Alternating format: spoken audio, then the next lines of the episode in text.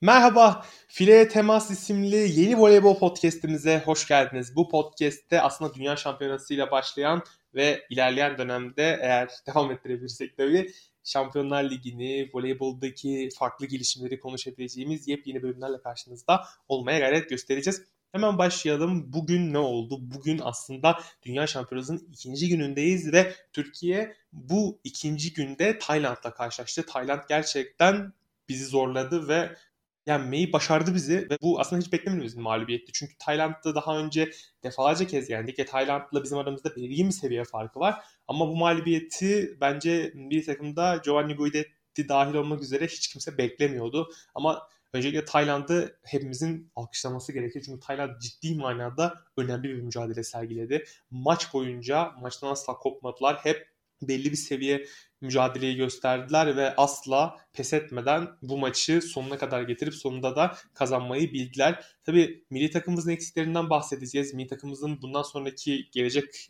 maçına dair yorumlarımızı da yapacağız ama her şeyden önce dediğim gibi Tayland'ı tebrik ederek başlamak istiyorum. Gerçekten Chachoon önderliğinde çok iyi bir mücadele sergilediler. Gerçekten yani maçın geneline baktığımızda maç gerçekten çok güzel bir maçtı. Hani voleybol keyfi açısından da gerçekten bir gittili geldiri, karşılıklı mücadele, zorla çıkan toplar, uzun süren rallileriyle gerçekten güzel bir mücadele örneği görüldü. Ama gönül isterdi ki Türkiye kazansın bu maçı ama ne yazık ki kaybettik. Peki birinci setten başlayalım. Birinci sette aslında Türkiye gerçekten bu maça ağırlığını koydu gibi gözüküyordu. İşler rayında gidiyordu. Ebrar inanılmaz bir hırsla oynuyordu. Yani Ebrar gerçekten benim beklentilerimin ötesinde bir motivasyonla başladı, başladı ve bu turnuvanın geleceğine dair benim için çok umut verici sinyaller göstermişti. Ama tabii bu oyunu ilerleyen e, zamanlara, ilerleyen maçlara da yayması gerekiyor.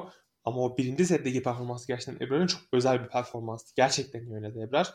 Ama birinci setten sonra ciddi manada milli takımımızın düştüğünü gördük. Nasıl düştü? Bizim milli takımımızın şöyle bir özelliği var. Direkt reaksiyonu karşısına verebilen bir ekip. Mesela diğer takımlar bu kadar abartılı reaksiyonlar vermiyor olabilir ama bizim milli takımımız için sahada işler iyi mi gidiyor, kötü mü gidiyor, işler yolunda mı, ne eksik ne fazla bunu net bir şekilde görebiliyoruz. Ve bu da bizim tabii hem analiz etmemizi kolaylaştırıyor hem de milli takım açısından geleceği predikte etmemizi çok daha mümkün kılıyor. Birinci sette dediğim gibi gerçekten iyi performans sergiledik. Takımda Eda özellikle takımı toparlamış gözüküyordu ve Ebrar'ı her zaman için Ebrar'ın o geçenki VNL turnuvasındaki eleştirilere maruz kalmasından dolayı Ebrar'ın ciddi bir mental ve motivasyon sıkıntılarını aşmış gözüküyordu ve Eda Erdem kaptan bu noktada ciddi bir destek olmuş gibi duruyordu. Çünkü Emre mümkün olduğunca oyunda tutmaya çalıştı. Mümkün olduğunca kafasını oyuna vermeye çalıştı. Ama tabii ilerleyen setlerde bu ne yazık ki bu e, sıkıntılı süreci bir türlü Ebrar atlatamadı. İlk sette dediğim gibi gerçekten iyi bir oyun sergiledi. Cansu'nun pasları yerini buldu. Salih'a belli ölçüde katkı verdi ama bizim klasik çekirdek kadromuz yani Eda, Zehra, Hande, Ebrar bu dörtlü Cansu'nun oyun kurmasıyla gerçekten ciddi bir oyun kurduk ve üstünlüğümüzü kabul ettirmiş görünüyorduk aslında Tayland'da. İkinci setten itibaren e, işler biraz daha farklılaşmaya başladı tabii. İkinci setten itibaren özellikle maçın hiç kolay geçmeyeceğini biz aslında anlamış olduk. Çünkü ilk setteki o Türkiye'nin dominasyonunu Tayland kırmaya başladı. Her top geri çıkmaya başladı. Chachuon ipleri eline aldı ve Tayland bir anda bize kendi oyun üstünlüğünü kabul ettirmeye başladı. Yani bu maçta ben de varım demeye başladı Tayland. İşte biz o noktada maçı kaybedeceğimiz, kaybedebileceğimiz e, düşüncesini kafamıza yükledikleri anda biz zaten maçtan komple kopmuş olduk. Çünkü ikinci setin özellikle ortalarına ve sonlarına doğru milli takımımızın yüz halini dikkatli bir şekilde incelemenizi istiyorum. Gerçekten maçtan koptu milli takım. Ve o VNL travmasını takım atlatamamış gibi duruyor belli noktalarda. Çünkü İşler iyi giderken herkes birbirine sarılıyor. Müthişiz, işte süperiz. Herkes bağırıyor, çağırıyor. Cansu hırslı, Eda hırslı. Her yerden inanılmaz bir hırs fışkırıyor diyebilirim. Ama maç kötüye gittiği zaman yüzler düşüyor. Maç konsantrasyonu dağılıyor ve Giovanni kenarda gerçekten nasıl bu kadar sabırlı kalıyor ben açıkçası hayretle izliyorum. Çünkü bizim aslında tavanımız artık çok net bir şekilde belli olmaya başladı. Bu kadronun tavanı diyorum. Bizim derken ben bu milli takımdan anlatıyorum. Çünkü bence bu milli takım bizim e, Türkiye'deki milli olabilecek kapasitedeki yani milli oyuncu havuzumuzun en iyi kadrosu, en iyi performans veren kadrosu bence değil. Bunun nedenlerini de daha sonra konuşabilirim. Daha sonraki podcastlerde bu konuyu konuşabilirim ama Şimdilik burada kalıyorum. Çünkü Hande bence bu milli takımın birinci smaçörü olabilecek performansı sergilemiyor. Bence bu milli takımın birinci smaçörü olması gereken oyuncu kesinlikle ilkin. Ha, ikinciyi tartışabiliriz. İşte kimisi Melih der. Bence yani Melih Fenerbahçe'de de bu sezon çok abartılı iyi bir performans geçirmedi. İkinci sırada Saliha'yı oynatırsa Hande'nin yerine ben niye Saliha'yı oynattın demem. Niye Hande'yi kenara çektin yine demem. Kulüp performansları bana göre yakın. Salih'a kötü bir oyuncu değil. Salih'a bir seviyede performans verebilir. Kenarda başka oyuncularımız da var. Onları da değerlendirebilirsin. Farklı rotasyon sistemleriyle oynayabilirsin. Bütün bunlar mümkün tabii. Ama tabii hep kafamda oturan bir şey var. Yani Giovanni'nin bir oyun şablonu var ve Giovanni onu kesinlikle kırmak istemiyor. Çünkü eldeki bir kuş işte daldaki iki kuştan daha değerli zihniyetimdir bu.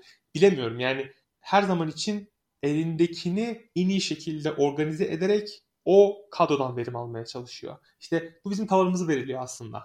Bizim tavrımız belli. Zehra'nın oynayabileceği seviye belli. Eda'nın oynayabileceği seviye belli. Üstelik yaşı da ilerledi Eda'nın. Yani Eda'ya yani liderliğine, sporcu kişiliğine hiçbir şey söylemiyorum.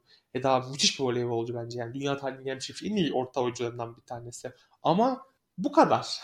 yani orta oyuncunun voleybol oyununda oyuna katkısı da bu kadar. Tek ayak hücumu evet iyi ama tek ayak hücumuyla siz bütün bir maçı sürklese edemezsiniz. Tüm bir maça istediğiniz oyunu karşı tarafa yönlendiremezsiniz. Sizin burada klasik olarak iyi çalışması gereken iki tane önemli mevkiniz var. Bir pasör çaprazınız, iki pasörünüz.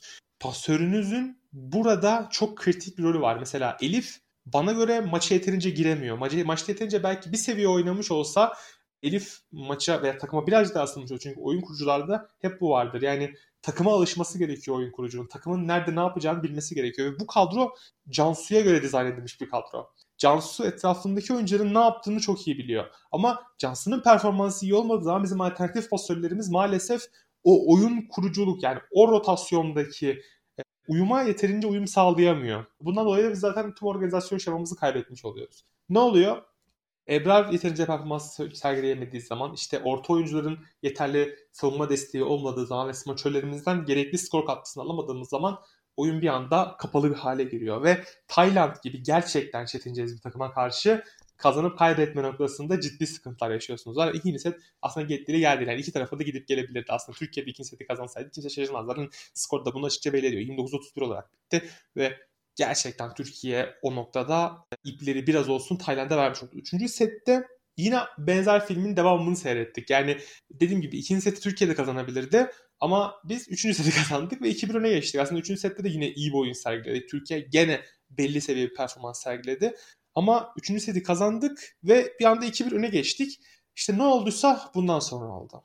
Giovanni gerçekten oyuna gerekli müdahaleleri ve bir yerden sonra ilkinin de oyuna girmesiyle beraber ilkinin gerçekten potansiyeli çok yüksek bir oyuncu. Yani ben ilkini ilk zamanlarda gerçekten ciddi olarak eleştiriyordum. Hani ilkinin çok kalitesiyle alakalı ciddi şüphelerim vardı ama yani bence bu takımda gerçekten hak ettiği değeri görmeyen bir oyuncu. Bence hak ettiği değerin çok üzerinde değer görmesi gereken bir oyuncu. Neden? Çünkü ilkin buraya kaçıncı turnuvası bu? Bu üçüncü değil dördüncü turnuvası. Yani Akdeniz oyunları, İslam oyunları, işte bundan önceki milli turnuvamız yani ilkin artık hani gidiyor. hani VNL'sinden, İslam oyunlarından, Akdeniz oyunlarından inanılmaz bir turnuva takviminden geliyor ilkin. Normal sezonlarını falan zaten saymıyorum. Ve bu performansa rağmen yorulmadan, bıkmadan, usanmadan takımın en iyi oyuncusu olarak size performans veriyor. Bu gerçekten bütün oyuncuların oturup düşünmesi gereken bir konu bence. Çünkü ilkin yere vermedi. İlkin sürekli antrenman yaptı, sürekli turnuva oynadı ve bir yerde şey diyebilir yani ben veremiyorum artık performans deyip bir takımdan affını da isteyebilir. Kimse neden olduğunu da söyleyemez ama işte sıkıntı şurada. Bir orada yönetiyorsunuz bir burada yönetiyorsunuz. İki tane milli takım kadrosu çıkarttınız. Okey sıkıntı yok. Yani, yani iki milli takımda da şey yapabilirsiniz ama madem iki milli takımınızın da ortak kullanabileceğiniz oyuncular var. E, o zaman öbür milli takımınızda bence şu milli takıma göre kullanabileceğiniz çok sayıda oyuncu vardı. Ama bunları değerlendirmedi Giovanni. Yani bu tamamen kendi teknik kadrosunun ve kendisinin takdiridir. Ben bir şey diyemem ama e, İlkin Aydın sahanın en iyisiydi. Hani beğenmediği, beğendiği veya az kadrosunda ilk aşamada düşünmediği oyuncu olan İlkin Aydın kendi az kadrosunun hepsinden daha iyiydi. Şimdi bunu şapka önümüze koyup düşünmesi lazım tüm teknik kadronun. Yani neden? Çünkü siz madem bu oyuncuyu düşünmüyorsunuz O zaman neden bu kadar turnuva oynatıp bir de üstüne dünya şampiyonası oynatıyorsunuz? Tam dünya şampiyonasında iyi oynayacağı belli zaten bu oyuncu. O zaman biraz dinlendir. Yani bilmiyorum hani yani bu noktada teknik kadro ne düşündü, ne yapmak istiyor, nereye varmak istiyor bu konuda en ufak bir fikrim yok. Gerçekten ciddi manada sıkıntılar var. Umarım çözülür ama bilemiyorum. Zaten hani dediğim gibi dördüncü sette biz zaten oyunu komple artık Tayland'a verdik. Yani Tayland e, nasıl diyeyim? Ya bunu şöyle ifade edebilirim. Sizin her vurduğunuz top Tayland sahasından geri dönüyor. Ve Tayland inanılmaz bir direnç koydu ortaya. Türkiye bir türlü o duvarı aşamadı. Ebrar'ın morali düştükçe takımın genel uyumu ve ahengi bir anda sarsılmış oldu. Çünkü Ebrar belli ki e, sinir olarak çok artık mental dayanıklılığının iyi olduğu bir dönemde değil. Ebrar hırslı olduğu zaman, destek bulduğu zaman bence dünyadaki durdurulamaz oyunculardan bir tanesi. Yani durduramazsın Ebrar'ı kolay kolay. Ama işte o mental statüsünü yeterince kendinde bulamadığı zaman bir anda düşüyor ve bizim milli takımımıza direkt negatif olarak yansıyor. Bakın iyi oyuncular var, kötü oyuncular var. Ben buna kesinlikle bir şey demiyorum. Hani genel milli takım bazında söylemiyorum. Ben performansının üzerinde veya altında kalan oyuncular üzerinden konuşmaya çalışıyorum. Ve Ebra gerçekten performansının iyi olmadığı bu dönemde. Ve bunun %99 sebebi mental.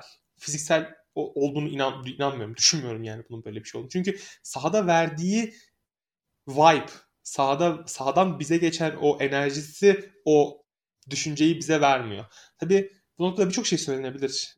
Neler yaşadığıyla alakalı, neyin bu mental durumunu Ebrar'ın bozduğuyla alakalı birçok yorumda bulunabilir ama ben bu konularla ilgilenmiyorum. Bu benim işim değil. Ben sadece gördüğüm şeyi söylemeye ve e, sizlere işte bu podcast'i kim dinliyorsa onlara güzel bir şekilde aktarmaya gayret gösteriyorum. Dördüncü seti kaybettikten sonra milli takım gerçekten oyunu oyuna bir anda Tayland'a ortak ettik. Yani bu olacak iş değil. Maçı izlerken bile insan biraz böyle sinir oluyor. Çünkü yani maçı kazanabilirdik. Rahat bir şekilde de kazanabilirdik. 3-0 da bitebilirdi bu maç. Yani hiç kimse şaşırmazdım da. Ama 2-2'ye gelen bir Tayland ve Tayland gerçekten mental olarak bizden daha iyi bir şekilde geldi. Özellikle 4. seti kazandıktan sonra o tiebreak setinde bizim moral olarak ne kadar düştüğümüz belli oldu. Çünkü Tayland'ı yenemiyoruz. Önümüzde daha güçlü rakipler çıkacak. Tayland'dan belki 2 gömlek, 3 gömlek üstü rakipler çıkacak. Ve Tayland'da biz şu an 5. set oynuyorduk.